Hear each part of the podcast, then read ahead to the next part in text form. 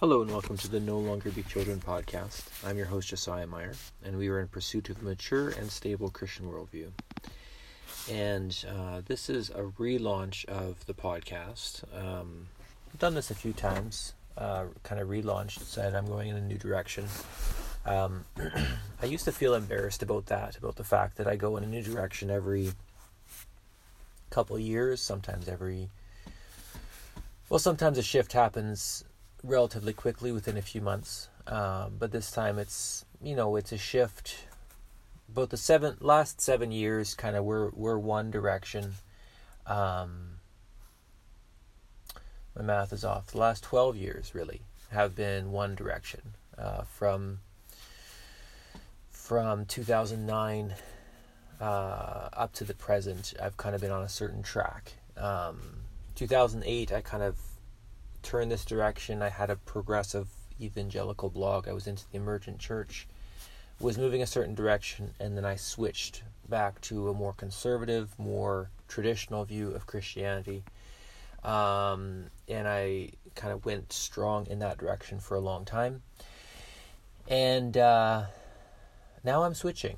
Um, now, I'm not just flip flopping, um, I'm building on the things that I have seen. You know, I never, in 2008, when I was asking a lot of questions, I never just said that journey was wrong. Uh, I wanted to answer those questions, and I think that I have found some good answers to a lot of those questions. Uh, and that's in, in in large part that's what this journey has been about in the last 12 years is answering the questions I was asking in 2008 such as you know what does authentic Christianity look like what does it mean to have an intellectually engaged faith? What does it mean to um, to love the Lord our God with all of our heart, soul, mind, and strength? Not just to have a faith that is not emotion, not mentally engaged, but to have an intellectually engaged faith, and to have a faith that really can take on all the takers. Uh, that we don't have to hide or silo ourselves to protect our faith, but we can go out there in the world have discussions with atheists, have discussions with seekers of all sorts and other religions, and our faith will hold up. That's what our journey's been about so far. And I'm not taking I'm not taking that back. Um, some things might modify, but I still want to have an intellectually engaged faith. Where we're pivoting now is I want to look at how we can have an emotionally engaged faith because Love the Lord your God with all your heart, soul, mind, and strength. Um, in the Jewish understanding of heart, soul, mind, and strength is a little bit different than our understanding. They didn't have the um, like emotion versus mind dichotomy, um, but the sense of our whole being and our bodies are part of the story. Um, we are very influenced by a Greek way of thinking that uh, the mind is good, the body is bad. The mind is important, your ideas are important, but the body does not matter. Your body, um, as Mark Lowry said uh, in um, Mark Lowry's a Christian comedian that I listened to growing up, uh, and his voice rings in my head fairly often. Actually, it was comedy, but it expressed a lot of evangelical ideas. And he said that the body is just a machine to carry your your head from one place to another. And so in his case he was joking about overeating and he said it doesn't matter if you overeat. And it's a very typical evangelical idea which comes out of greek thought comes out of gnosticism and platonism and comes out of greek thought that your body does not matter. Well the body does matter. Your emotions matter. Your your gut matters these things matter to God and they're part of the story. And I want to bring that aspect of things front and center. That's what this next journey is about is bringing emotional health front and center in our journey and seeing what that changes. What what what would change if we said we're going to prioritize health? We're going to prioritize spiritual health, we're going to prioritize family health, we're going to prioritize emotional health we're going to prioritize physical health. This is going to be our first priority. What will change? Well, so far, a lot of things have changed, um, which is surprising. I did not think it would be such a shift. I've been prioritizing, absolutely prioritizing health, and a whole bunch of things have happened. And this has been a tremendously rich journey, and this is where the podcast is going is pursuing health. So, um, and our new motto is seek health, find God, and ministries will find you. That is my new motto for life. Seek health, find God, and ministries will find you. And by ministry, I don't necessarily mean a full time paid Christian ministry. I mean, what is it that God put you on earth for? You know, uh, in the parable of the talents, where some people had many talents and some people had few and they hid them in the ground, whatever. I mean, what is the thing that at the end of your life God will say, Look, I gave you this ability. What did you do with it? Did you use your ability? That's what I'm talking about with the ministry. Is, you know, as we pursue health, what I've found so far is sometimes it leads us in a counterintuitive direction where we feel like we're leaving ministries, it feels like we're moving away from Christians. And yet, in that pursuit of health, we find God in a deeper way. And then I feel so far I've found that that gives us a voice and it gives us a particular way to speak into the world and into current events. And that for me is is my ministry. I'm a speaker. I'm a talker. I want to i want to change how people think. So um, this is meant to be kind of an introduction to the new journey the new me so i'm going to try to summarize the last year, which is going to take longer than I want it to. I would love for this to be a 20 minute podcast, but it's probably going to be like two hours. Um, so, in the past, if you've been tracking with this podcast, you know that uh, in 2014 I went to Africa um, and it didn't go well. We had to come back. We had health issues. We and then in 2015 was kind of our rock bottom year. We hit burnout. We hit um, some pretty low times emotionally. Um, our marriage uh, was it was difficult. Um, it, it was just a rough year, and we went through a lot of counseling. We did caring for the heart counseling, which is a great program. Uh, really got us on track emotionally, um, and that set the tra- that set the trajectory for the remaining years in Quebec, uh, where I was a campus pastor and um, and missionary in Quebec from uh, 2015 up till um, 2019.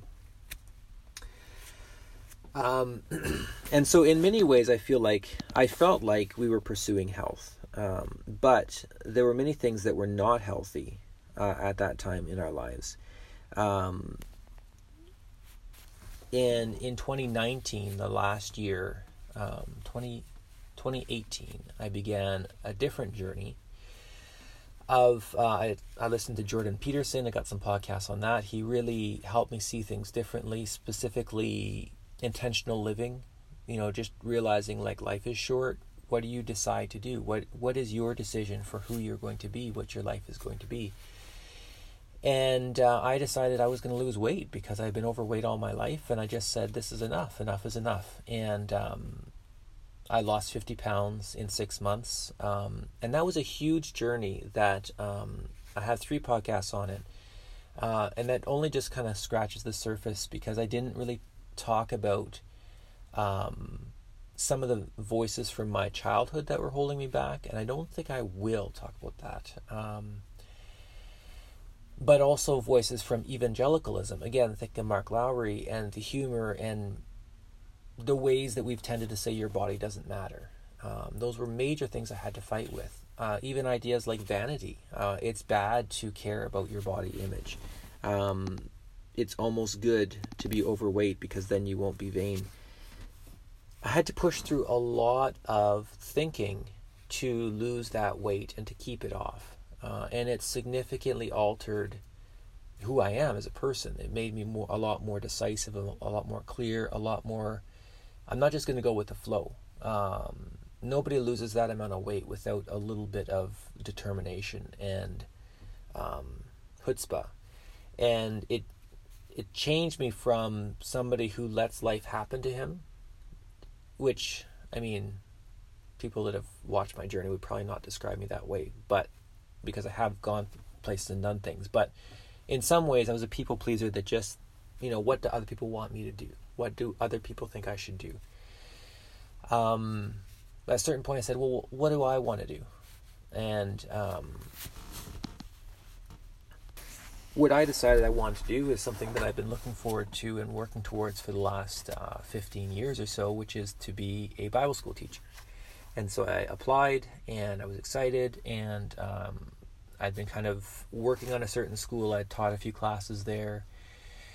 And um, we went back and forth, back and forth to, through 2019 until finally it came out that because I don't believe in six day creationism, I can't teach at that school. Um, and I have done the dance around that issue for like the last 10 years, um, specifically because I want to teach at this school uh, or a similar school, and I knew this would probably be an issue. And how I did the dance is look, there's four different issues. I'm not going to make a hard and fast statement.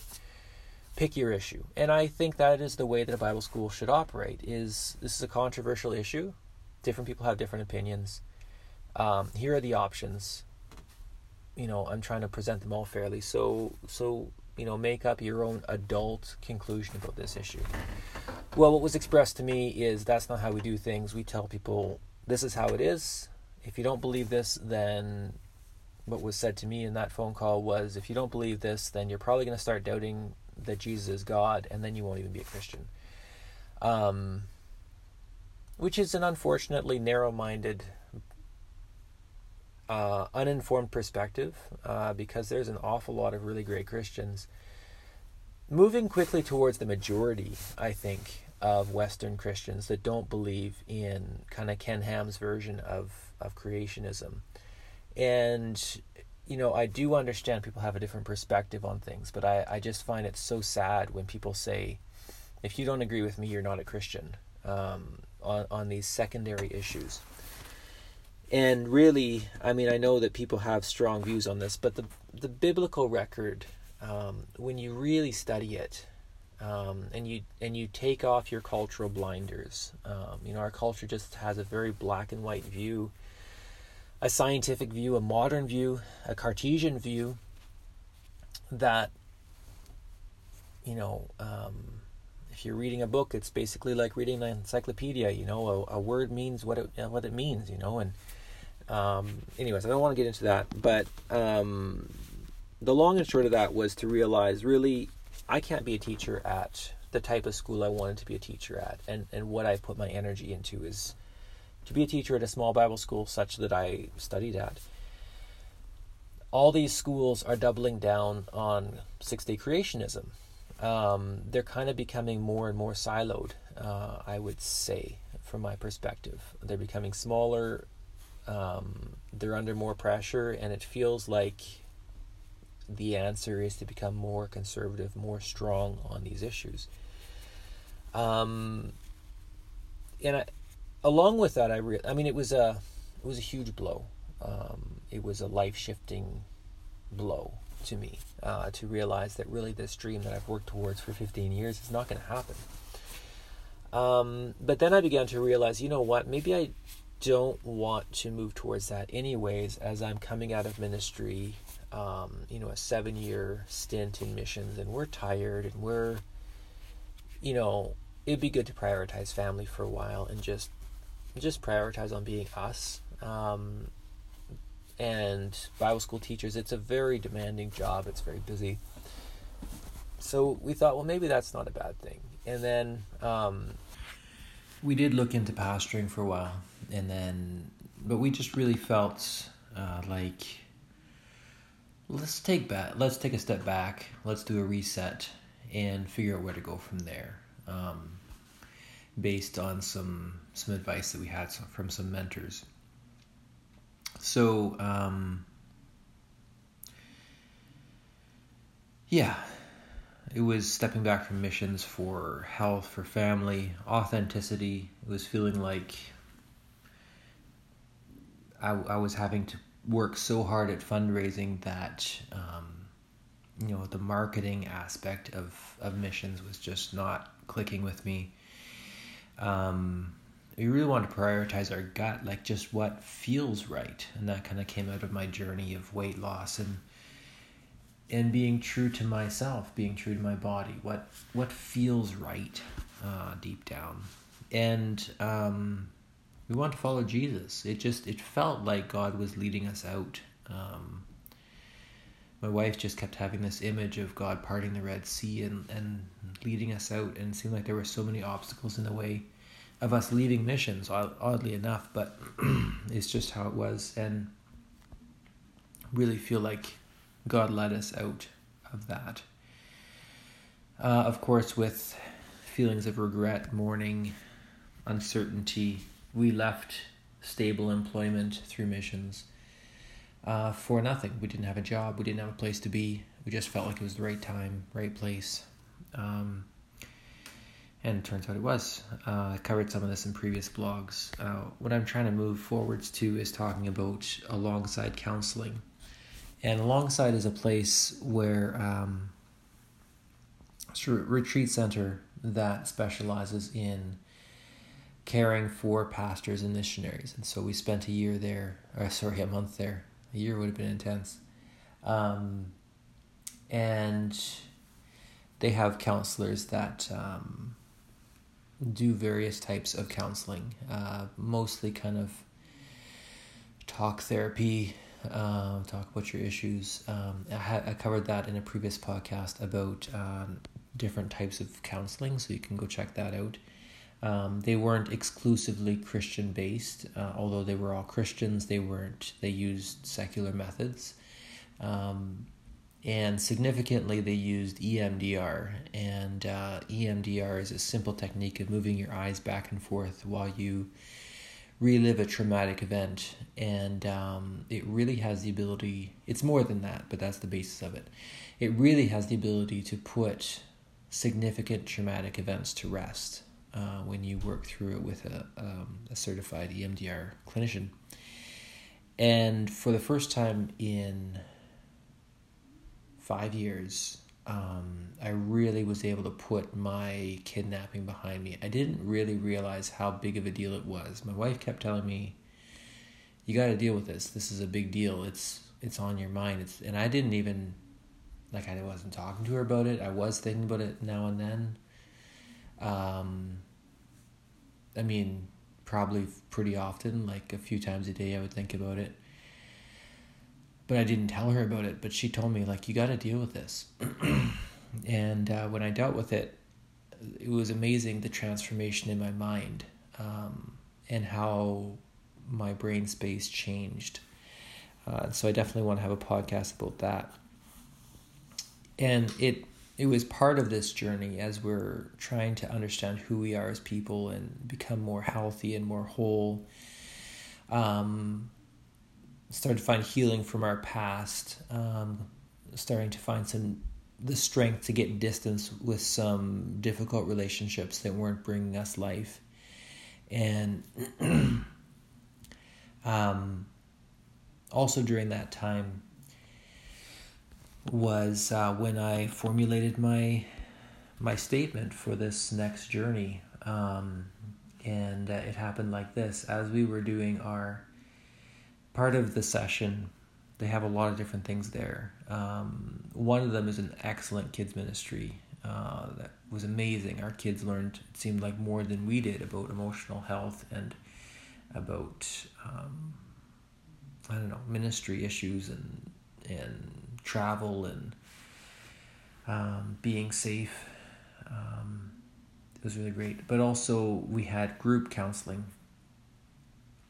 and um, members of various, like they split up all the couples and then they put us into groups and, you know, we talked about our issues and it was completely confidential. And after we talked, they coached us on don't try and fix the problem, just empathize with the person and that was really powerful because as Christians, we tend to be like, well, you know, this verse says this and that verse says that. And I've struggled with that too. And there you go. Now you're better.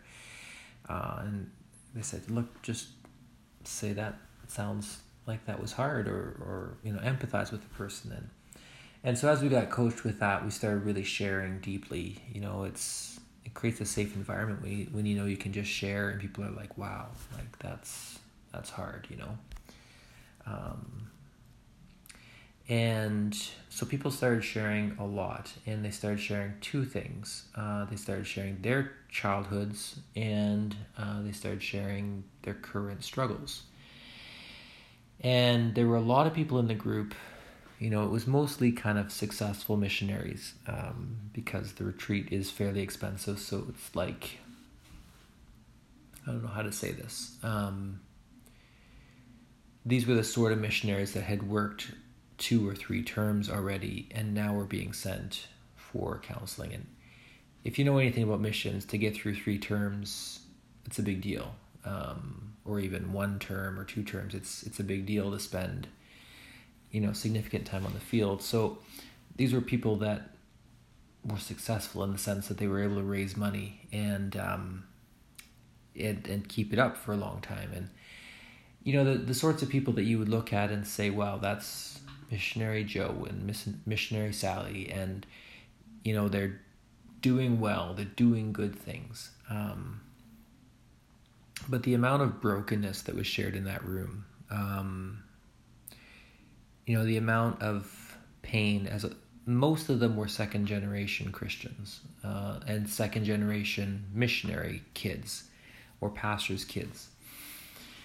And they just shared deep hurts from ministry and you know i grew up in ministry but like my dad was mr missionary guy and he was go go go and he was not there for me or he was so focused on himself and his ministry that he didn't didn't care about me unless i fit into his plan and you know whatever just story after story like that. And then they shared and here's my issues you know and i'm in this ministry and it looks good on the outside but i'm struggling on the inside and here's the mess with my kids and I don't know what I'm doing and I'm trying my best and blah blah and it was just story after story after story, you know, and it was just like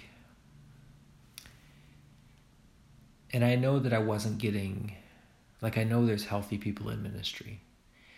But um I know there's a lot of unhealthy people in ministry and it's not just in that room, but it was just such a an affirmation of what I've seen elsewhere that there's a lot of unhealthy people in ministry. And even the people that we prop up as the most successful are often quite unhealthy. And you know, I heard things in that room, people saying things like, um, "This is this is our family business. This is all I know how to do. This is what my father, my parents knew what to do. This is what my spouse's parents knew what to do. This is what we know what to do, how to do don't know how to do anything else. We're in our midlife. We have kids. We like there's nothing else we can do. And of course, there's other things they could do, um, but that's kind of how they felt. And others felt the pressure to uphold, you know, the generational legacy of ministry and and felt you know like they have so much momentum with their ministries how can they let it go now and and i resonated with a lot of those things it's like it's hard to step back from ministry uh, especially when you feel like you have momentum and you feel like um, i mean that's really the mourning i was going through with stepping back from the ministry i had really worked on for for four years and the support base that we'd worked up for seven years. But it felt like it was time to step back. But it hurts you know when you have momentum. It takes a long time to get that momentum up. Um, but it just as another person opened up and started talking about their childhood being raised in ministry. I just kind of turned my head to the side and without anybody seeing, I kind of made a little vow to myself. I said, I will not do this. I will not do this. I will not do this to my kids. Like, um, what they were describing, it was just, it was over and over, it felt like.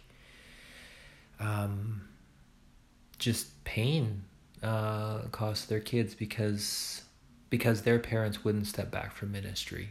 Um, and it seemed like a lot of people, a few people in that room were saying, you know, it's time for us to step back. Uh, the ministry didn't work out, or it did for a season. Now we're done. Now we we're just going to live a normal life. Um, but some uh, some others specifically said, you know, we're going back. And like the one couple, they said, I'm not sure that our marriage is going to survive, but they were still planning to go back. Um, anyways, um, you know, people make their own decisions, and the point of this is not to judge. The point of this is to say. that night, I wrote, "Seek health, and find God, and ministries will find you." And that has kind of become my motto. I wrote that in my journal, and that's just kind of stuck with me. Um, because what the model I have lived at different times in my life and struggled with even then and you know was struggling with it at that time was cling to ministries. You got this position you got this status. People are committed to a certain image of you. So cling to that. Cling to your ministry. Don't back up. Don't don't reset. Don't lose momentum. Cling to this. And you keep clinging to it until you lose sight of god and that's kind of you know like it's it's about getting the funds in to get the ministry going. It's about you know keeping up the image. It's about keeping up the structures. It's about maintaining the buildings. It's about sending out another newsletter. And, where is god in that? It's just it's just work. It's just you know ministry when you lose the plot in ministry it becomes like what are we doing you know, like if, like what are we doing? Um, I don't know how else to say it than that, but you know, when when you have God, when you have passion, when it is what you want to do, there's nothing like it. Ministry is amazing, but when you lose God, it's like, what are we doing? You know, it it becomes so shallow and so strange. Um, but this is what I was seeing.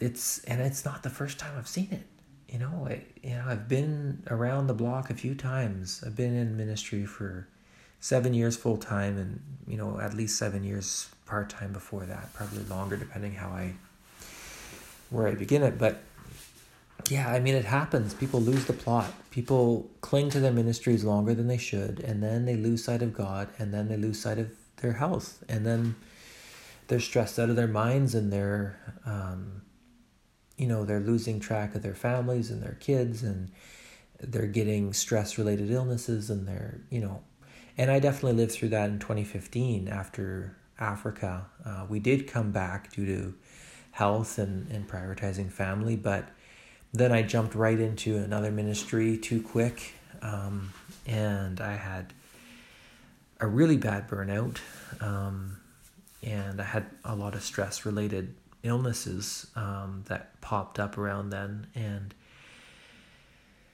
so like this isn't a this isn't me saying i'm better than anybody. It's just like i've been there and i wasn't going to go there again. I felt like all right been there bought the t-shirt. We're not going to do that. We're not just going to cling to ministry.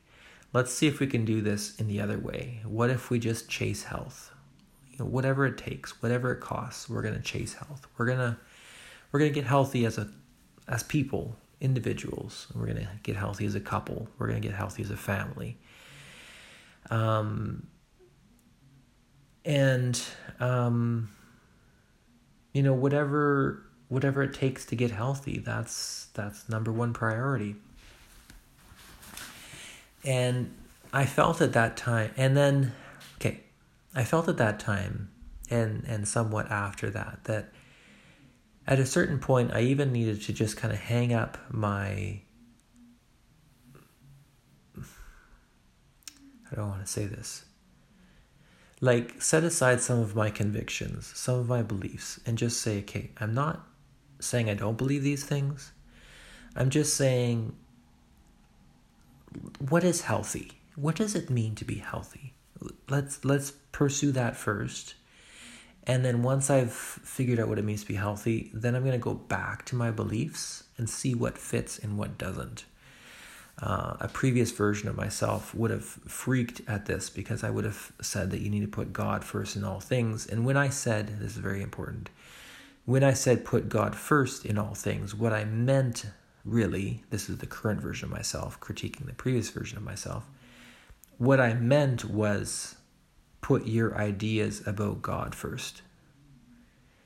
And if you put your ideas about God first, you know, and, and usually have three or four ideas that are kind of foundational, and everything else is built around that. That's just how ideas work. So I had a few ideas that were central, and I said, okay, those ideas are immovable. Everything else has to orbit around that. And at this point in my life, I said, well, what does it mean to be healthy? Let's put that at the center. And I just want to pursue what is healthy. What does it mean to be healthy? And then we'll figure out what, what's going to start orbiting around that. And and as I did that, it, and even though I was kind of just saying, okay, I'm not, I'm not, you know, like what I mean by this is like when we would learn a new term, like, um, like codependent, uh, I realized that um, part of my upbringing uh, has trained me uh, to be codependent.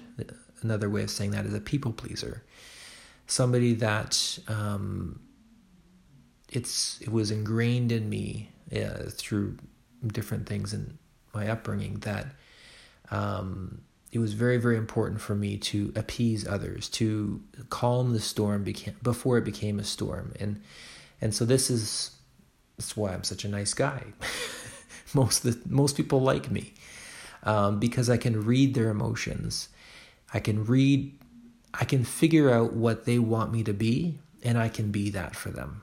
So this is codependency. This is called people pleasing or codependency. It's a term, it's a psychological term, it's interesting.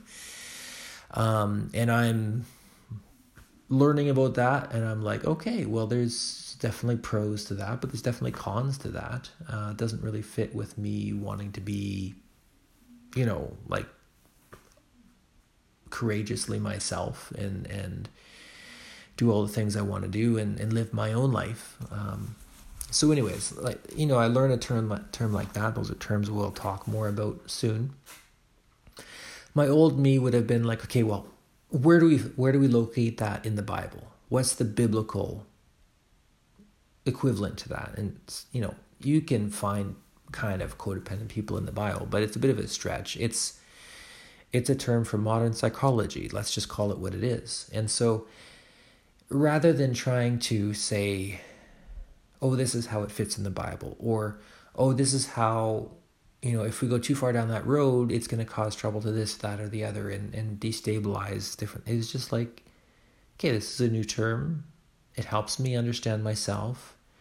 It helps me understand others. It helps me understand relational dynamics. Let's let's take it and let's figure out how to um, let's figure out what are the things that made me who I am and how to unravel those so that I can I can rebuild myself in a way that is healthier where I still want to be a nice guy. I still want to make you happy, but I don't need to.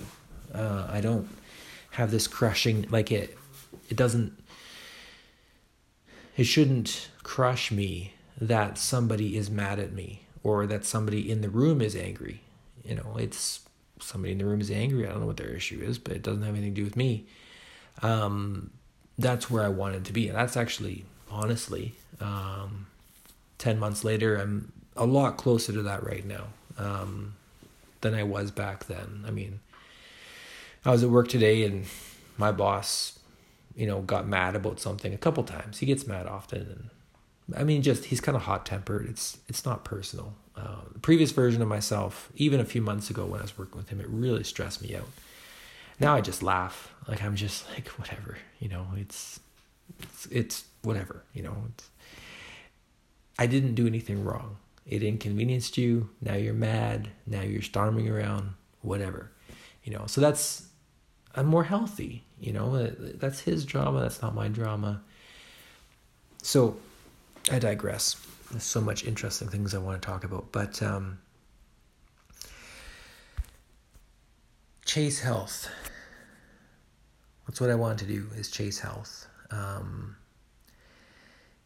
so that's why we didn't go from missions into a different missions posting. That's why we didn't go into um, straight into a church situation or something like that. We came back to our hometown, um, found a place to rent, pretty soon we got a job um, driving a cement truck. I yeah, I like it. It's it's gives me time to listen to podcasts and to think and um, and what I've found so far is that the further that the more that I chase health, the more that I find God. It really is true. Uh, it has been true for me. I don't necessarily find um, it's a loaded term, but I don't find religion. I find God. I'm finding my relationship with God is going so deep. Um, and like there's a, a power that I'm discovering, um, an authenticity, I suppose. But um, it's shaking up a lot of things. It's shaking up a lot of things in my in my religion, in my religious outlook of things. Um, so my my third element was, and ministries will find you. Um, that will likely happen at some point. Maybe this podcast is that. I don't know. But uh, so far, we're still at the first stage of trying to find health and finding it more fully, and and then figuring out how God fits into that picture because um, what it has really um, some of the things that it has unraveled for me um, problem at this point is it's just been so much like when you start unraveling a few things then a bunch of things unravel and uh, there's a whole process that people talk about these days called deconstruction. Um, and it's kind of the opposite of what I've been doing. Because I've been building a mature and stable Christian worldview, I've been very much meticulously building my beliefs. And now it's kind of like, let's take them all apart, put all the pieces on the floor, and figure out what do I actually believe and why. Because, like, you know, as an eight year old kid, I listened to Patch the Pirate, and my parents had been trying to be missionaries for uh, several years, and it wasn't working out, and they were finally making the decision to just, you know, um, work a secular job and, and be involved in their church, and it was a difficult decision for them. And um, I listened to Patch the Pirate at eight years old, and um, listened, heard the song here am I, Lord, send me. Here am I, Lord, send me. I will serve you faithfully. Here am I, Lord, send me. And I dedicated my life to be a missionary. I really felt like God was calling me to give my whole life to Him. And and I still feel that call, and I still feel I I remind God of that sometimes. I say, "It's still yours, Lord. Um, you still got it. It's all yours." And sometimes I'm like, I don't know. Am I taking it back? And then I'm like, no, God, my life is yours, all of it. Take it all. Um, but you know, I haven't shifted significantly from the beliefs of in which I was raised.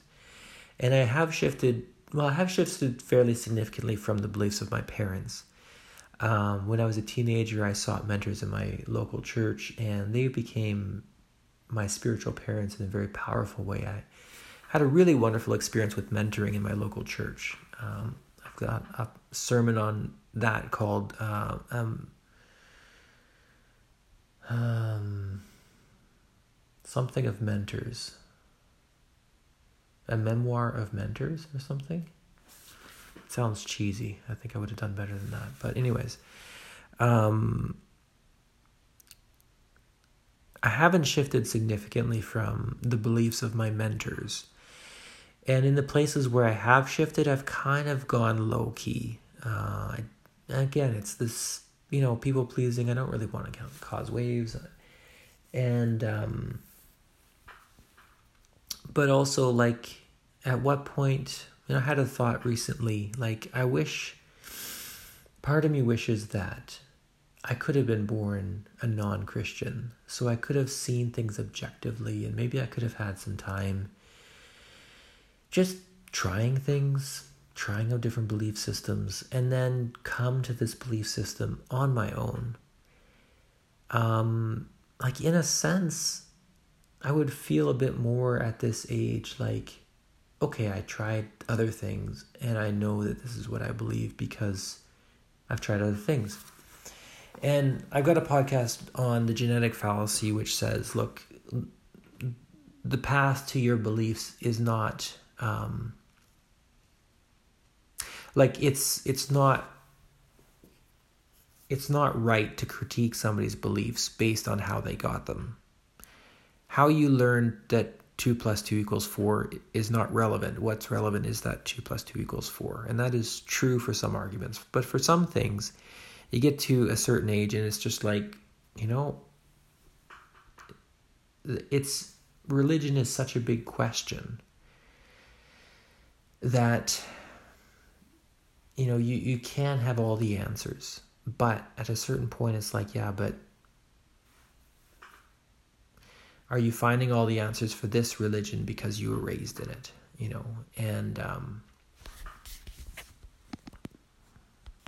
yeah anyways it just would have been interesting to have a different journey but this is the journey that i have. Um got a bit lost in that thought putting emotional health first. Um, and also with this experience of resolving, um,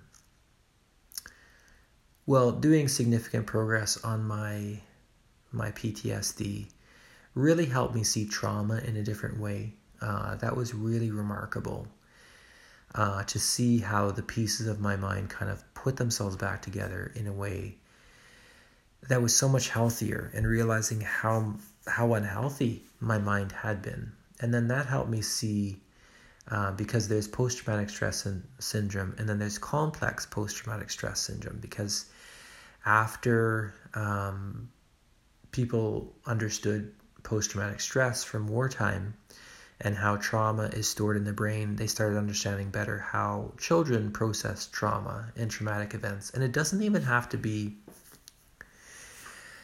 um, something that a grown up would think, oh, that was traumatic.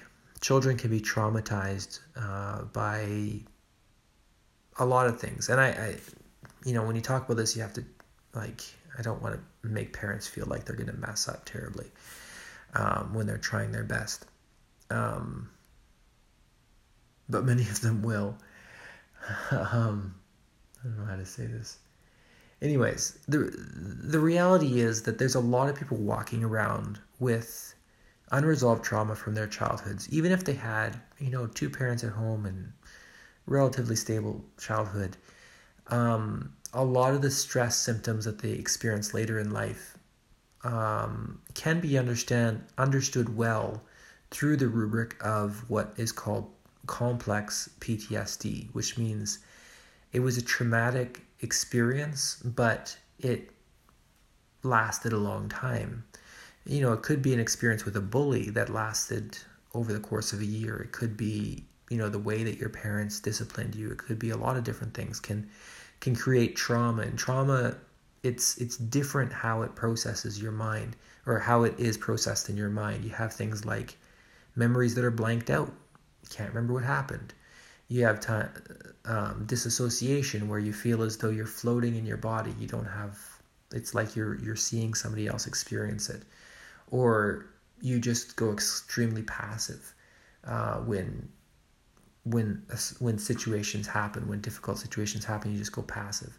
Or you're hyper reactive uh, when a small trigger comes all of a sudden you blow up uh, and, and go hyper reactive these are all from childhood experiences. And there's a term called complex PTSD that helps to explain this and helps to unpack this. And so, um, and so, and so, and so, and so, um, these are things I want to talk about in later podcasts. It's going to be great, guys. Uh, I've learned so much, um, and there's so much that, um, I mean, it's just brought so much growth, and it's just like, wow, like I'm such a a healthier, more put together person um, because of these insights and how how I see them fitting together. Um, the other side of this is um, talking about you know difficult people, narcissists, um, sociopaths, um, psychopaths.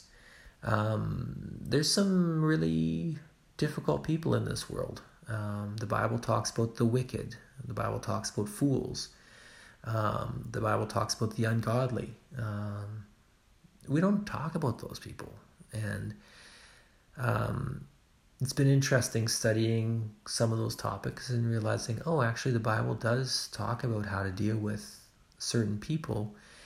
You know, the tradition we've received is kind of we're all sinners, which you know is true in a certain sense. Um, and we're all saved by grace, or we have the potential to be saved by grace, which is also true in a certain sense. Um, but it's it's also true that the Bible does talk about there are certain people that are not walking the same direction as you, and don't be yoked together with them. And so some of these insights started to to cause some tension points um, between myself and my church, the church tradition that I grew up with, and also sometimes, um, well, let's just leave it at that. The, the church tradition that I grew up with. Um, one church ten- tension was this idea that you always need to forgive and reconcile and and um, let bygones be bygones, uh, even when there's no change in behavior. And um, is that what the Bible says about um, about forgiveness, or is that what we have imported? That's a question that I want to talk uh, talk to a guest about soon. Um, as I've mentioned in previous podcasts about stuff I don't believe in anymore, um, there has been tension for a long time. There's a lot of things I don't believe in, and they actually really bug me. Um, but again, you know, people pleaser, want to keep people happy, and then, you know, I was on support, and so you, certain things you kind of have to keep under the radar. Um, but I mentioned in previous podcast, Young Earth, don't believe in it. Um, really don't appreciate people that say you're not a Christian if you don't believe in a Young Earth. Um, along with that, you know, I I believe in science. I believe if you have a scientific question, ask a scientist. Don't ask a pastor, um, because you know, and, and, I have confidence in the peer review process. I know it's not perfect, but um, yeah, I believe in science. I believe in an old Earth, um, end time stuff. No, uh, like I know that the Book of Revelation is about something. I just don't think that it's about predicting with any sort of precision what's going to happen when. And, you know, I grew up in a, I spent several years, formative years, in a church that was obsessed with the end times. And at least for that time, I think they kind of moved on. But when I was growing up, it was just end times, rapture, left behind. Um, a lot of churches were in the mid 90s. Um, and it terrified me and it took years from my childhood i feel like. I, I didn't have a normal childhood at that time. My childhood was not normal as far as playing with pogs and uh, do you guys remember pogs? Was that i don't know if that was you know, little discs that you threw in. Anyways whatever. Um, watching TV and you know doing the things that kids are supposed to do. I was terrified of the rapture, and I wanted to go knock on doors to try and save as many people as I could. Um, but I didn't really know how because I was like ten. But I really felt like we should do this, and I couldn't sleep at night, and it was. Uh, anyways, I when people get really worked up about end time stuff, it just bothers me. It just makes me mad, and I just think God has not given us a spirit of fear, but of power and of love and of a sound mind. And if the only way you can get people into church or motivated to share their faith is through fear, then you don't have a very compelling version of Christianity, I don't think. I think that we can do better than fear.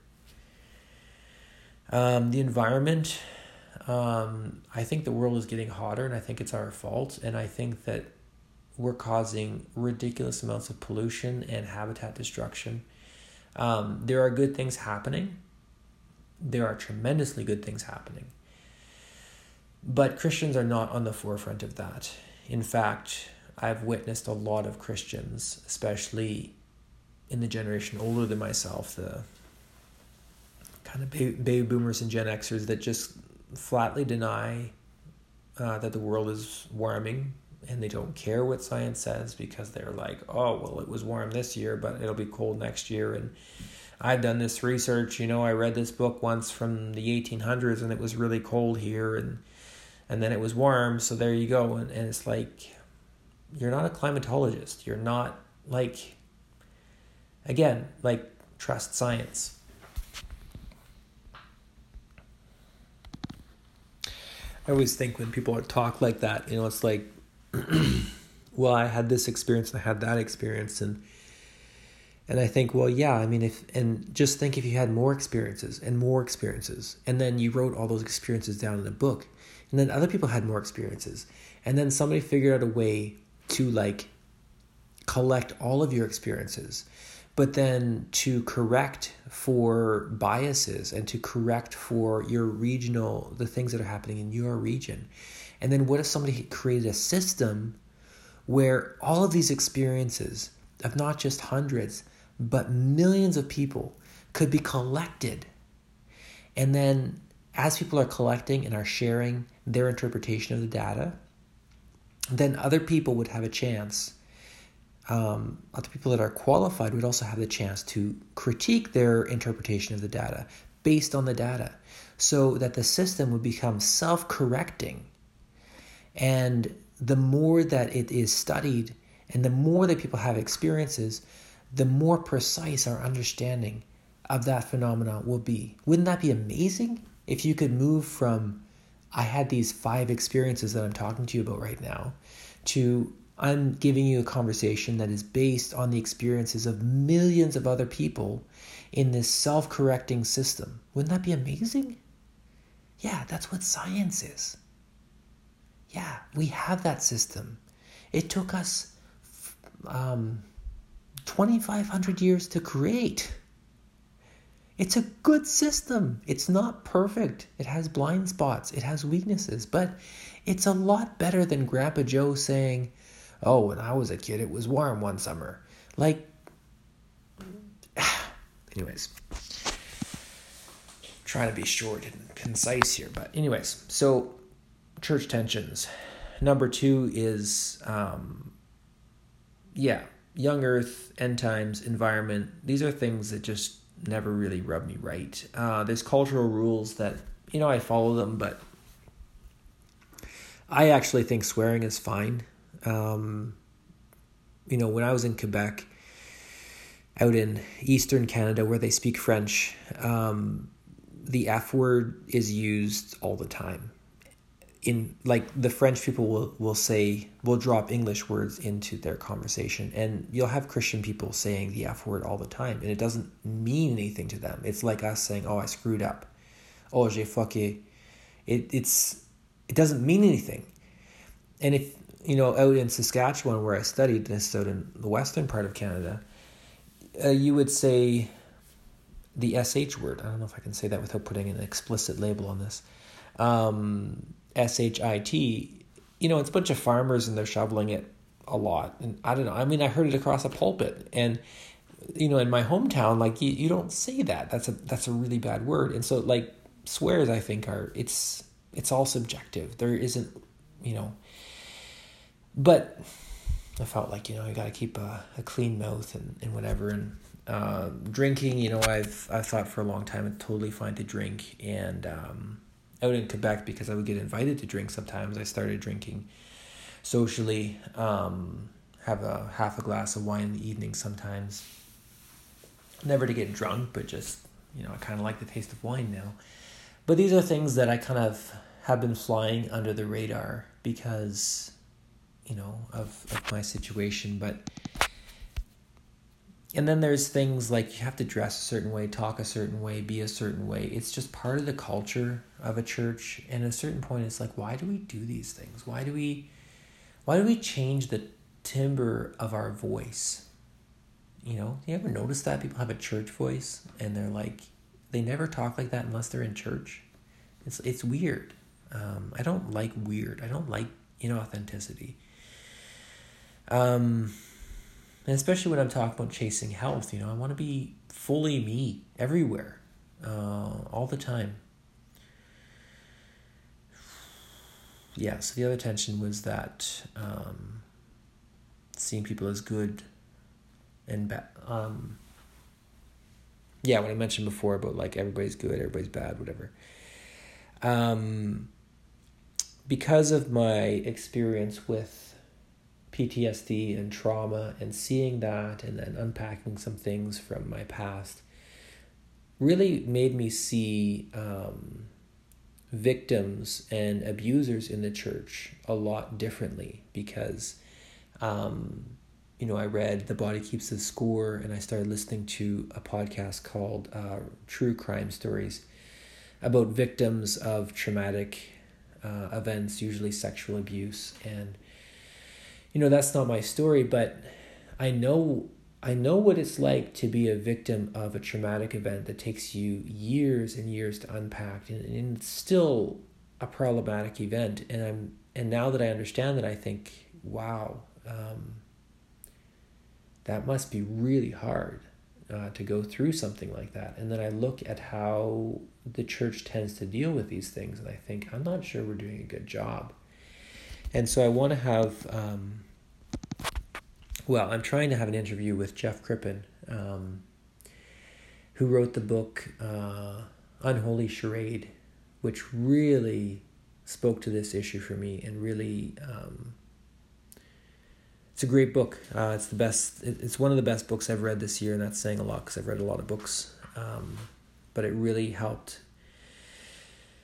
Uh, his thing is just understanding um, domestic abuse, understanding how it works in the church, understanding how domestic abusers don't just exist in the church but thrive in the church and use some of the teachings of the church, which drives me nuts. But it's the same thing I was seeing is like you see how abusers function and then you see church doctrines and the, the things we teach and i'm like that would be very convenient and then you see the things that a victim needs and you see what we tend to say to people and it's like that's not the way to help somebody that's dealing with trauma. And so jeff crippen in his book really helped unpack that. But i think it's a necessary message but i don't think that a lot of people are talking about it um, enough. And maybe i can say there aren't enough men talking about it. Am i allowed to say that? I feel like there's a lot, there's a fair number as I did some searches on podcast land. Um, there's women that are talking about it, but there aren't a lot of men that are talking about it, uh, which is unfortunate. Um, okay, another thing that I have seen uh, that's been kind of a tension is um, purity culture. And I did a podcast. Is it two years ago or one year. It was one year ago. Man, so what happened in that year? A year and a half though ago, with um, Rebecca Lemke. I'm not sure if I'm saying her last name right. Uh, on purity culture, and she wrote a book called Scarlet Virgins and um, about the purity culture. And that was the first time I heard about purity culture, and she had to explain it to me. And then I realized, oh, oh, I get this. This is what this is in part what my wife was raised in. And then um, more recently, as my wife and I have been deconstructing and journaling and understanding more about health, um, we read together the book Pure, which is a deep dive into the subject of purity culture. And it rocked both of us. Um, and I was really able to see oh, this speaks to me. This is what I was raised in um, I was raised in, um, I would say most of evangelicalism uh, is influenced pretty heavily by uh, an unhealthy view of sex, an unhealthy view of the body, and an unhealthy view of sex. Um, and sometimes it's more extreme than others, but I don't know that most iterations of evangelicalism are doing a really great job of um, presenting sex and presenting marriage. It is getting a lot better, though. It's getting a lot better. Um, but maybe what I want to say is a lot of us, when we were raised, did not receive the message that your body is good. All of the parts of your body are good. Your emotions are good. All of your emotions are good. Yes, you can use your body and your emotions in a negative way. But essentially, it is good. It is all good. God created you to to enjoy your body. He wants you to enjoy your body. And the best way to do that is is by falling in love and getting married and having great sex. Um, I mean, maybe that message was given, but the the other things that surrounded it uh, about this hyper emphasis on virginity and this hyper emphasis on purity and this hyper emphasis on you know abstinence and and masturbation is bad and you know some of these other things it just really stifled uh, what is normal what is natural for a body to do and, and f- for how people develop normally. So i want to talk more about purity culture. Um, i'm going to get rebecca back on soon uh, to talk about that and um, you know along with this just seeing legalism rules who are the Pharisees again? You know, I cycle back to that really often. Who are the Pharisees? And am I a Pharisee? And it, it feels to me like it's a lot of rules. You know, when it comes down to it, there's a lot of rules. Um, and you say, well, no, there's not rules. We're all about grace. Okay, sure. Well, go to church in a tank top and see how that goes. Go to church in a tank top and a mini skirt and see how that goes. Um, Go smoke a cigarette out, in front of a church. See how that goes. Go post a swear word on your Facebook, which is something I did recently. Um, it felt like the right thing to do. I'm not sure exactly why, but I did. Um, you know, see how that goes. It didn't go super well. um, there's rules. And I feel like, you know, Jesus was about something, and the Pharisees were about something. And whatever it is that the Pharisees were about, when it really comes down to it, that describes church pretty well. You know, there's there's an in crowd, there's an out crowd. We're concerned about politics. We want to make sure that, you know, the Romans don't come in and invade. We want to have our politicians in power and you know, you have to follow your P's and Q's or else you'll get cast out of the synagogue and um, you need to be careful what what people think about you and the best places in the meeting in the meeting places and you want to have the title of pastor and you want to cling to that position and, and you want to you know look holy and you want to dress right for church and you know it just looks a lot like the pharisees um, and i'm not entirely sure what Jesus was about, like how to summarize it, but Jesus didn't talk a lot about beliefs.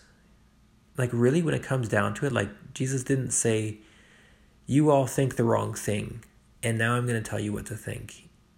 He told them, He told people, You're doing the wrong things, and this is what you need to ch- change about how, what you're doing, and this is how you need to live differently is kind of how I see his message. Yeah, it was change how you believe and, and build your life on my foundation. But when he said that, you know, build your house on the rock, he wasn't saying the rock of Pauline theology. Paul wrote after Jesus. He was saying build your your life on the rock of the Sermon on the Mount. You know, turn the other cheek, give somebody your jacket if they ask for it. Um, be humble, be of a poor, be poor in spirit, be kind to others. You know, don't retaliate if if somebody strikes you, if somebody swears at you, then then pray for them, you know. That's what you build your life on. And I don't see a lot of that. Um, in in myself or in others, you know, I don't see enough of it. Um, and that's not an indictment on on the local church or in churches I've been a part of. It's just I feel like maybe our emphasis is on the wrong thing. Another thing that I've been processing, and I understand this is a lot to take in. Uh, you're probably getting lost in all these different things, and all I gotta say is welcome to my world. Um, got a lot going on in my mind these days. It's getting, it's getting clearer, but there has been a lot going on in my mind. Um, and that's why I'm seeing a therapist so I can talk about what's going on. And um, yeah, but another thing that that has um, okay, an easy one first, and then and then a more advanced one. So, um, my wife was had a story with um, or, or part of her upbringing was in um, the Advanced Training Institute, uh, which is a homeschool curriculum created by Bill Gothard. Um, and uh, it's extremely legalistic and it is uh, it has an extreme element of uh, purity culture in it and it's a kind of all-encompassing type situation when you really go full bore in it and um, it's pretty close to being a cult. It's it's got cultish, definite cultish overtones to it when you step back and look at it. It's all organized by one man. It's all about authority. It's it's just it's very controlling in the different families that use it, um, and so that's something that we both have been kind of unpacking and thinking through. And I'm going to have a podcast on that. Uh, I've already recorded it with um, Chantal Neufeld, who's actually the founder of a website called Recovering Grace, which is um, a website dedicated to survivors of ATI and um, and for them to meet one another and share their stories and and so I talked with her about her story with with ATI. Um, so that's another thing that's just you know it, it flies under the radar in a lot of churches. You might have people that are still using the curriculum in your church. Um, it's it's had a huge impact. Um, it's out there, and I talked about it a bit on Facebook recently, and I had a lot of I had pushback and people saying, "No, it was a good curriculum. I had a good experience," and other people saying it was terrible. It's part of why, you know, some people say like I'm not a Christian anymore uh, because of the how terrible it was under that system. So it's just another piece of the puzzle here. Um, yeah, something that that shook me pretty deep was um, understanding shame, and it was actually really powerful. I'm not sure if I can convey this story. I might try later, but God really showed me shame and he released me from it in a way that just it's like miraculous you know when i told my wife about it she was like like god her words were god speaks to you in a very special way and i i said i don't know why and that man that sounds arrogant that i said it like that but it that happened you know it, and it wasn't anything special in the sense of a, a special voice from heaven or something like that but just I understood at a certain point that things that happened were not me. And I felt like God told me that. It wasn't you. I can't forgive you for this because it wasn't you. That it was not you. And um, like I those words mean nothing to you.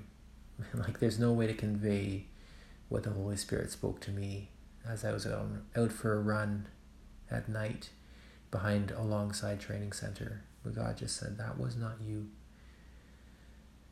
Don't carry the shame for that. And when I felt the shame come off of me, then he said, Run. Get away from that shame. And I feel it now when people try and push shame onto me. I understand shame. It's it's a powerful force. And it's different than guilt. You know, anybody does something wrong, they feel guilty and they want to try and fix it. But shame shame walks with you and it defines you over the long run, over years. And psychologically speaking, I realized that shame comes like there's people that don't feel a strong sense of shame, and those people come usually from healthy families. Um, most of us don't come from healthy families. Sorry to break this news to you. Um, you know, most of us come from families with some amount of dysfunction. And what children do very predictably is if something really bad happens, even if it's, you know, the parents blow up and they yell and the child happens to be there, you know, and they're kind of deer in the headlights, like, I don't know what's going on. Even if the parents don't say something like, you know, you just completely ruined, you know, my evening and I worked so hard and now like I come home to you and you just you're such a mess and blah, blah. you know, if a parent says like something like that, it's devastating to a child. But even if they just they blow it, they yell, they scream, they throw something, and the child is in proximity, um, often what will happen, especially if it's a child that tends towards codependency, people pleasing, is they'll blame themselves.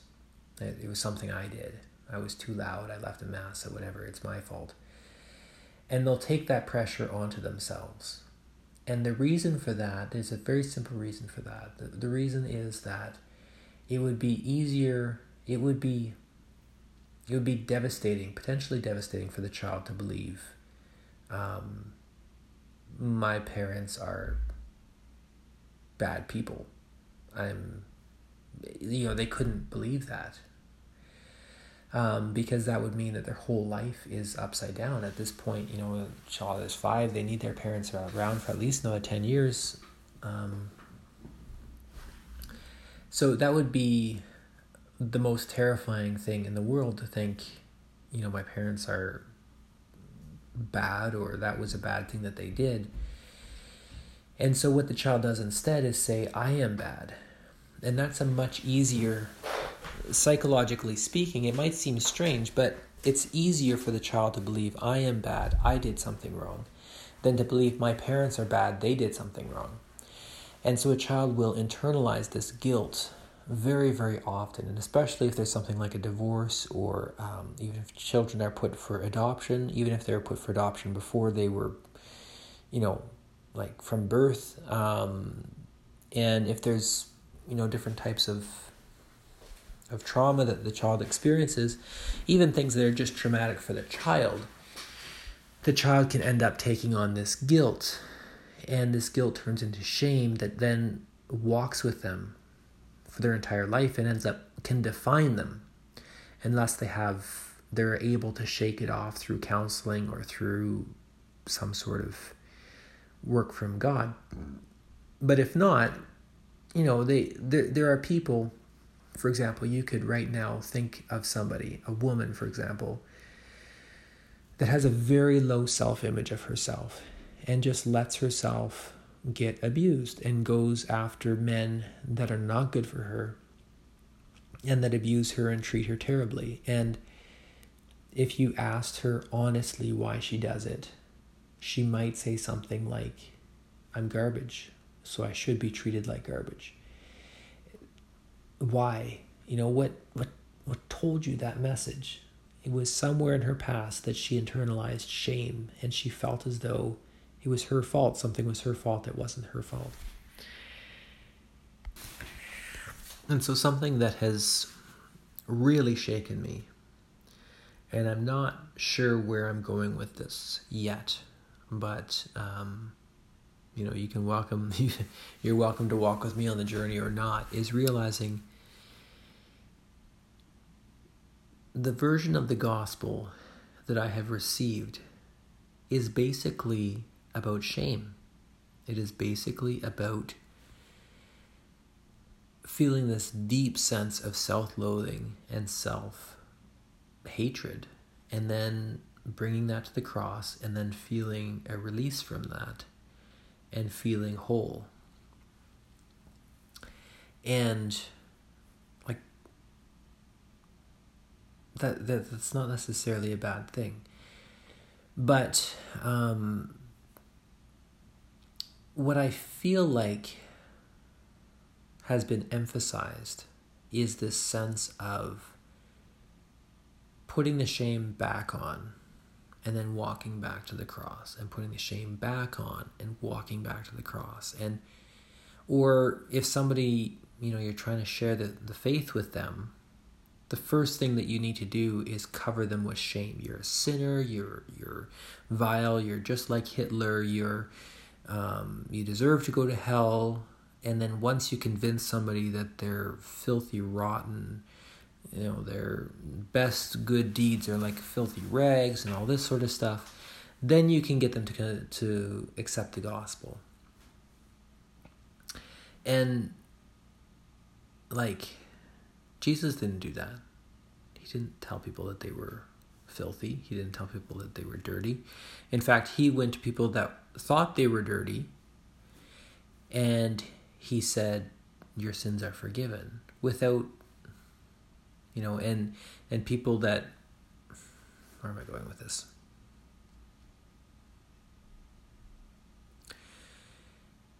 I'm not necessarily questioning the theology. I'm questioning the emphasis and how much we have encouraged people to have shame.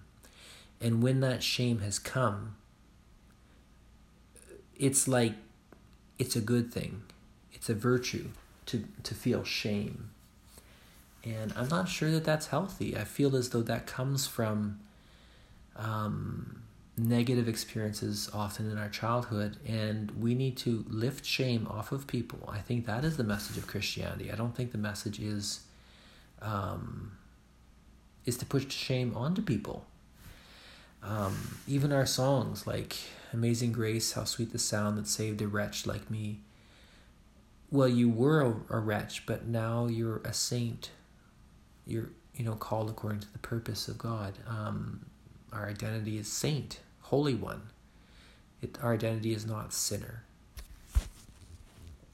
Um, and as I thought more about that, I realized that um, the most foundational person for theology in the West. When I say Western Christianity, I mean Catholicism and then Protestant. All, all the Protestant denominations are all Western Christianity. That's distinct from Eastern Orthodoxy, and also distinct from from Coptic Christianity. Cop, Eastern Orthodoxy is uh, you know Russian Orthodox, Ukrainian Orthodox over in the East.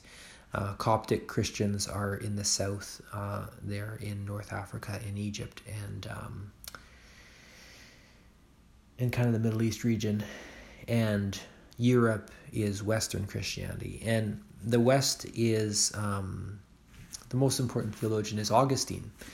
And Augustine very conveniently wrote us an autobiography, one of the first autobiographies in the Western tradition he wrote his own life story, and he had a very difficult childhood. He had a distant father that uh, was very demanding, that sent him to school. He has very vivid portrayals of being beaten if he did not learn his Greek and if he did not learn his arithmetic, and he hated school and he had a ter- terrible childhood.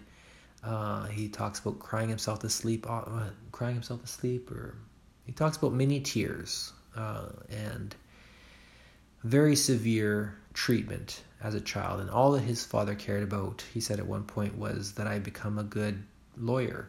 That's all he cared about. And his mother cared for him more emotionally, but she had expectations of him too. Um, but then he comes up with this very strong version of original sin that we're all wicked sinners right from birth, right from when we are tiny little children were wicked, wicked sinners.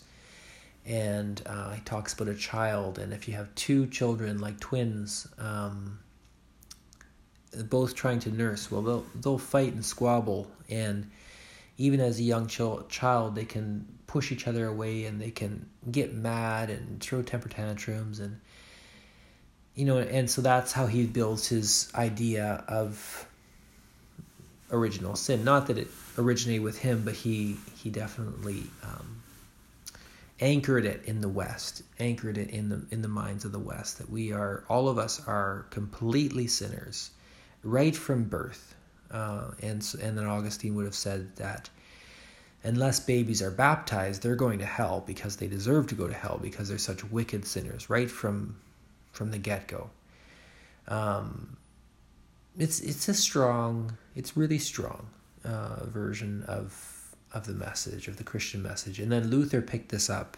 You know, there there's a lot of other people throughout the history of even the Western Church that did not agree with Augustine, and um, but Luther picked it up, and again, Luther, um, aristocratic family, trained as a lawyer, seemed like he had a very distant and domineering dad. Uh, he had a traumatic experience in a thunderstorm where he was almost struck by lightning. And that experience, that traumatic experience, somehow led him to become a monk. And um, and then he he revived Augustinianism and applied it. And you know, again, it was, you know, he was he's he's a hero of the faith and, and people love him to death. And I I hate to say anything negative about him but you know I wouldn't really want him as a neighbor. Like he he was not he was a very moody guy. He, like at one point he threw an ink pot at the devil. Um, like he was just he there's a lot of turmoil in his personal life. There's a lot of anguish. And um, his wife at one point said husband, you are too you're too grumpy or you're too irate or whatever the word was in German. And he says, Well, the people make me irate, you know, and he's just there's a lot going on. Um, you know, he also was responsible for wars and he was responsible for Anabaptists being drowned and um, you know people being killed for their beliefs um, and and but again, you know, it seemed like not the best childhood.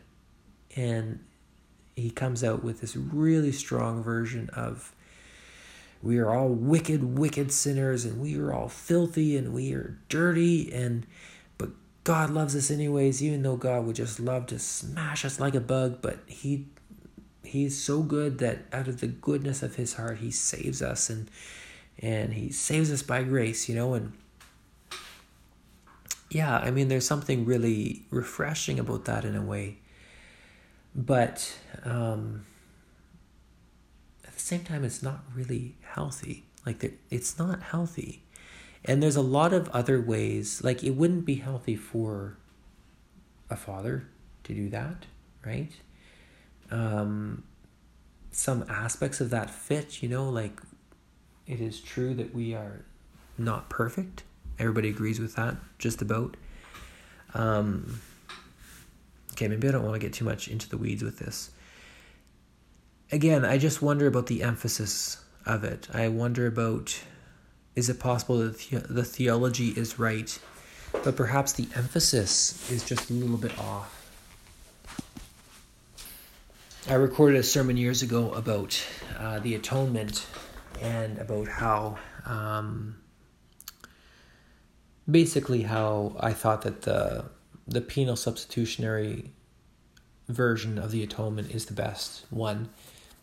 That's the one that says that God is so the atonement is the central message of Christianity. It it, it answers the question what happened when Jesus died on the cross. And uh, my answer to that was that God the Father was very, very angry at our sins um, fortunately, Jesus stepped in the way, and the anger fell on Jesus and not on us, and for that reason, we can have peace with God.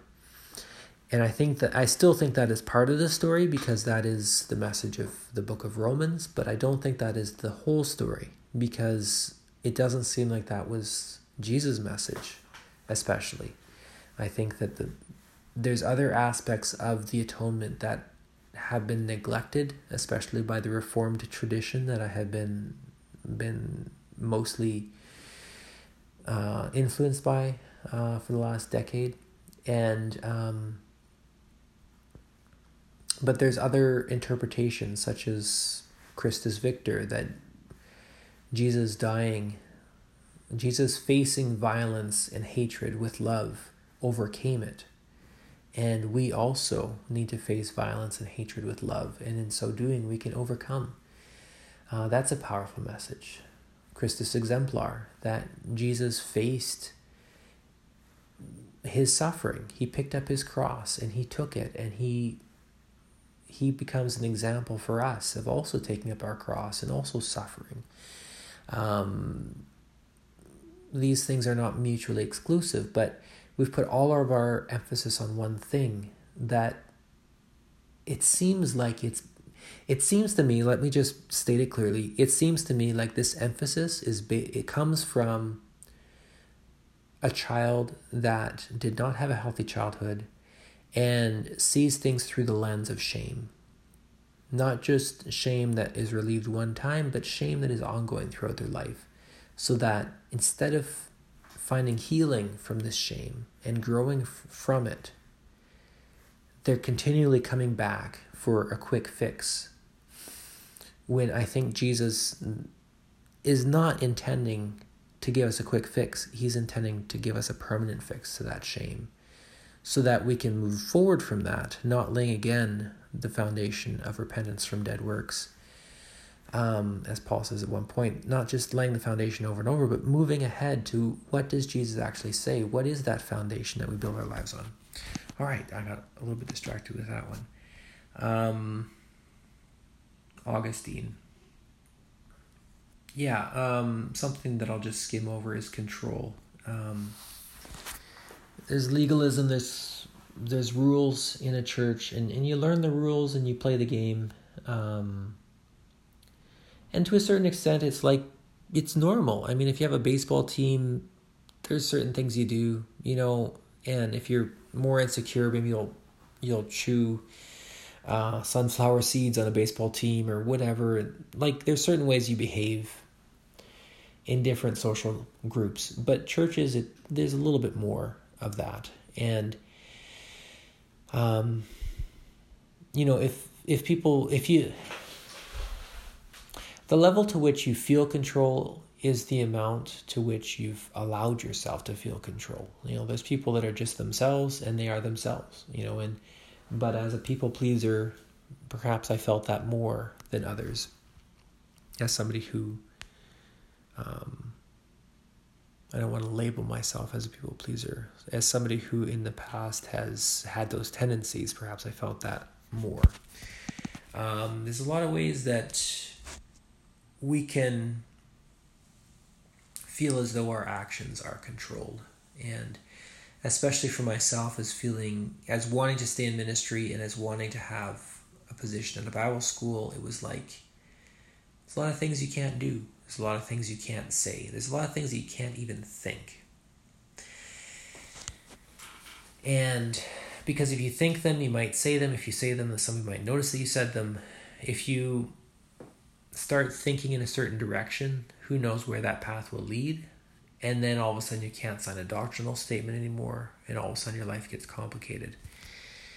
Um, control. It, it can happen with so quickly. And um, and I'm getting tired, so I'm losing my train of thought, but I want to finish this. Um,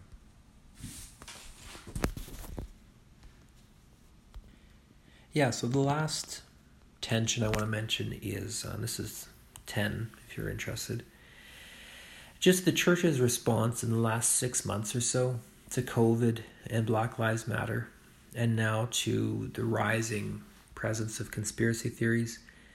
Um, it's been disappointing, I think, to put it mildly. Um, you know, there have been some churches that have done really well, but it's just been a lot of my friends on Facebook that are just um, you know, they're denying COVID. I saw again today somebody saying it's just the flu. I mean, science people, just listen to science. You are not an expert. Go read somebody that's an expert. And I know, like, oh, look, here's this research article, or here's this blog post that references Dr. So and so. Yeah, but is it based on journals? Like, uh, anyways, I have a podcast on that. Um, so you can go listen to that. But it just, you know, and to see people marching in the streets, this happened a while ago, um, you know, a couple months ago, back when it was important, you know, back when it could have been stopped early for the United States. Um, back then, you know, you saw Christians saying, Jesus is my vaccine, and quoting Bible verses and having big marches and no masks and just like really you know now john macarthur is saying his church has to meet and witnesses have said that the church is full and people aren't wearing masks for the most part and they're singing and it's just like really guys? Like I, I find it disappointing. I find it disappointing how much people are like, it's fine if you want to vote for Trump, but when people will go to great lengths to pretend that he has no moral flaws and that he's this this wonderful amazing person it's it's frustrating it's difficult um, to see how much the faith has become intertwined with politics um, our response to Black Lives Matter has really disturbed me. Um, I had believed that most Christians were on the side of racial justice and racial change. And what I'm seeing is a lot of Christians, perhaps most, really just want to keep the status quo and want things to. St- they just want the discussion to end as quickly as possible so we can go on with life. And um, I just, I'm disappointed in that. Um, I know people have different views about this. Uh, I know that there's, you know, neo Marxism that we should talk about. We should talk about the views of the founders of Black Lives Matter. But, you know, as a culture, we're having a discussion right now about race. And evangelicalism has said a lot of evangelicals, a lot of the leaders of evangelicalism have said, that's not a discussion we want to have. We're just not going to have it. We're just going to ignore it. Or we're going to say, we don't believe in Black Lives Matter. Um, the the Jerry Falwell Jr. thing really bothered me. Uh, I don't know if people know about this, but Jerry Falwell Jr. is the son of Jerry Falwell, who is a very major, influential evangelical, uh, who's behind a lot of the a lot of the machinery of evangelicalism, if I can say that, and also a very politically engaged guy. And Jerry Falwell Jr. was one of the first to nominate uh, Donald Trump. It's part of the reason why something like 70% of all evangelicals voted for Trump in the last election, which is basically why he won, because uh, is it something like 40% of the United States identifies as an evangelical, something like that. It's a large percentage. Um, so the evangelical voting bloc voted for Trump because of evangelicals, and Jerry Falwell Jr. was one of the people that got that ball rolling. And he's the head of Liberty. He was the head of Liberty University, where I almost studied. It was in the runnings for, you know, one of the seminaries I was going to study at for my doctorate. Um, yeah, he was caught in some indecencies and um, and finally had to step down. But in the discussion, it's like you look back at his legacy and the things he's been saying on Twitter and his long, long history of racism and just not being a nice person, and then really weird like weird sexual practices that he was doing when he's running a school where like you can't even be caught a guy and girl can't even be caught in a state of undress, quote unquote, uh, or else they'll be fined like 150 bucks or something for being caught in a state of undress. And he's, you know, engaging in all sorts of things that are indecent. And so, like, it, it just frustrates me to see. This is how evangel. This is how part of, parts of evangelicalism are. It's combined with politics. There's corruption. There's sex. There's greed. There's money he got a $10 million severance package from that university. Um, yeah, it's just disturbing to see some of these things, how, how it all works together. Um, and I, like, I gave a lot of my life to evangelicalism, to spreading it, to protecting it, to answering people's questions about it, to um, to rationalizing it, and it's it's it's been disturbing to see how the church has shown up and sometimes how it has not shown up in this time of crisis how it sometimes has been part of the problem um, okay so briefly so there's some other factors going on uh, i mean one is, you know, I'm kind of approaching midlife, and some might say, well, it's a time for a midlife crisis. I, I don't like that term. I think it's pejorative, and I really feel like it's time for midlife awakening. Um, it's time to ask, what what do I actually believe because I choose? What do I actually want to be? Who do I want to be because I choose, not because of my upbringing? Um, although not not denigrating my upbringing just to denigrate it, but who do I choose to be? Um, I have a new job. I have freedom, as I've mentioned a few times.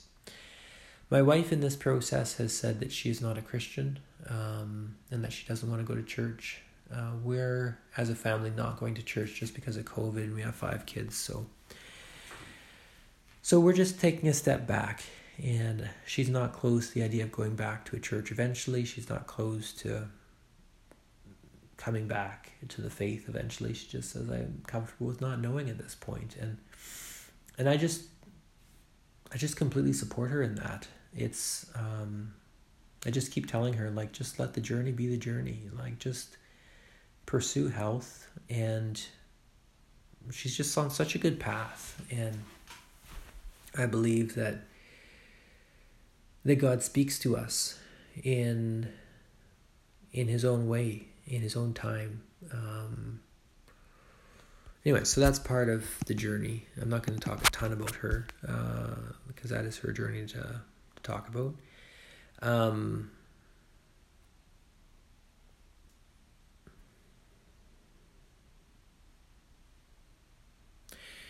I came really close over the last couple months to losing my faith um, over some of these issues. I think COVID and the and the recent response has been and Black Lives Matter and some of the things I mentioned at the end. Those have been some of the major triggers, like um, yeah, I don't want to get more into that than I already did, but um, what I've come back to over and over is the still small voice and the presence that Jesus has been to me through some of the darkest times of my life. And I can't deny that He is there. I can't deny that He is real. And I've recently rediscovered um, the Relevant podcast and some other related podcasts online, and realizing that uh, there's a lot of Christians that see things in a more progressive way, and you don't need to there's a lot of evangelical Christians that see things in a more progressive way, and you don't need to. I don't need to change my faith radically to care about social justice and care about the environment and believe in science and um, believe in the pandemic uh, and and things like that. So this is kind of the direction I'm going. Um, I have a lot of interviews that I'm trying to line up about purity culture, um, about, um, well, okay, things I want to talk about is trauma and healing. Uh, I want to talk about my own journey with that, and I want to talk to others who have similar journeys. I want to uh, talk about health. I want to talk about spiritual health. Um, it's great that we're talking about ideas and getting our thoughts straight in our mind, but also I'd like to talk about ways that we can raise healthy families and healthy souls and healthy bodies in the church. I want to talk about purity culture. I want to see where the problems lie with that, and I want to see how we can discover a healthy sexuality uh, for our churches and for our marriages and our families. Um, I want to talk about unhealthy things because I care about the church, because I care about evangelicalism. That's why I want to talk about unhealthy things. And that's where a lot of my emphasis is going to lie, especially at first, is just, you know, the Bible says judgment begins with the house of God. And I feel like until we can stare our own problems in the face, what right do we have to talk about the problems of others? Like, why would I why would I have a, have a podcast series on like the problems of Mormonism? Oh, look at them. They have multiple marriages and and they have you know these issues with their families or whatever. When we have our own problems, what what right do I have? I, I would rather talk about our issues and ways that we can be better as a church. I don't believe that this is a polemical voice. I, I want it to be a prophetic voice. I want to um, with hope, say, these are some things that aren't the best. These are some things that are not of Jesus. These are some things that um, that I think could change. All right, the last thing I want to mention, I think it's the last thing. Um, you know what? I realized I forgot something important, and that is hell. That was in one of the tension points or new thoughts. Um, really soon, I want to do a podcast on back doors into heaven and trap doors into hell. This is a blog post that I wanted to write 10 years ago, but I felt like I felt like I couldn't. It would get me into too much trouble and it would it would undermine what was happening in my life because what was happening in my life was I was gearing up to be a missionary and I felt like I needed pressure and I needed I needed pressure. You know, I'm a procrastinator. I'm I'm somebody that has learned to work with pressure, um, and I felt like you know in seminary they were teaching me a lot of different perspectives on hell. They were teaching me that actually not everybody has seen hell in the same way throughout church history. Actually, there's other ways to see it. Maybe everybody gets saved. Maybe you know, people go to hell and they just wink out of existence. Like, there's a lot of different ways of seeing hell.